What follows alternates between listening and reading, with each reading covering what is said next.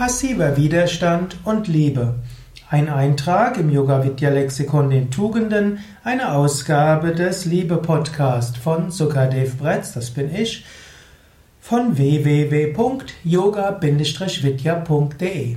Passiver Widerstand, was ist das? Wahrscheinlich hast du davon gehört, er wird heute seltener gebraucht, dieser Ausdruck. Es gibt den sogenannten aktiven Widerstand, es gibt den passiven Widerstand. Aktiver Widerstand heißt, du tust aktiv etwas, um etwas zu verändern. Passiver Widerstand ist, du lässt etwas sein. Also passiver Widerstand wäre zum Beispiel, hm, die Steuer nicht zu bezahlen. Passiver Widerstand wäre, Befehle nicht zu gehorchen. Passiver Widerstand wäre zum Beispiel, wenn Schüler in der Schule sich nicht melden und nichts sagen. All das sind Formen des passiven Widerstandes. Passiver Widerstand ist auch gewaltloser Widerstand.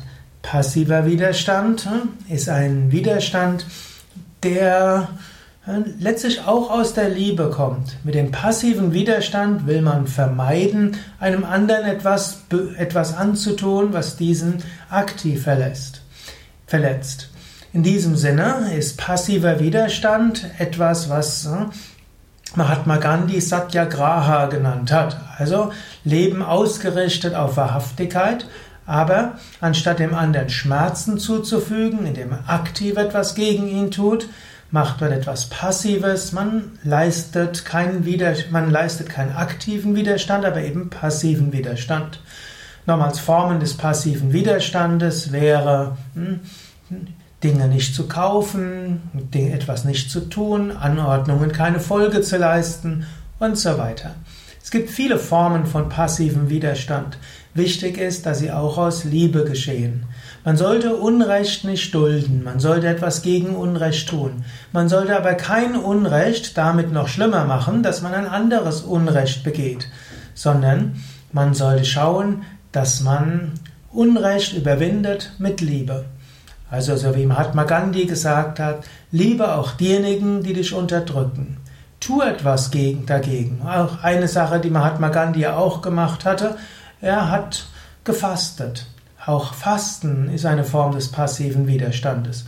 Er hat Anordnungen keine Folge geleistet, auch das passiver Widerstand.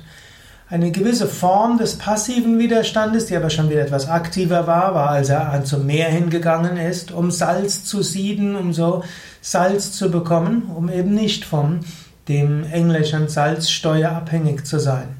Also viele Formen des passiven Widerstandes. Aber als zusammenhängend ist passiver Widerstand eine Form des gewaltlosen Widerstandes. Es ist insbesondere ein Widerstand, wo man bereit ist, auch selbst zu leiden, wo man nicht dem anderen Schmerz, aktiv Schmerzen zufügt, sondern wo man den anderen in seiner Liebe badet und trotzdem sich gegen Unrecht auflehnt. Ja, das waren jetzt nur ein paar vielleicht unsystematische Gedanken zum passiven Widerstand. Auf unseren Internetseiten findest du dazu natürlich noch sehr viel mehr. Da gibt es auch einen ganzen Artikel dazu.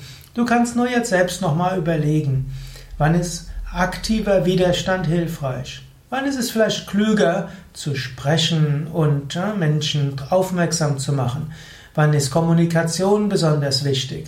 Denn oft ist die Kommunikation die beste Methode. Gerade wenn du eben nicht in einer tyrannischen Umgebung bist, dann ist es klüger, deine Anliegen und die übergeordneten Anliegen deutlich zu machen, aktiv zu werben, aber eben nicht Gewalttätigkeit.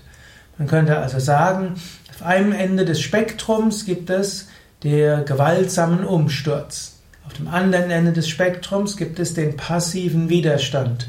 Und dazwischen ist typischerweise, man bemüht sich zu kommunizieren, seine, seine Ansichten deutlich zu machen, Mitstreiter zu suchen, hm, dafür vielleicht auch zu demonstrieren. Und in, in fast allen Fällen ist der gewaltlose Widerstand am besten.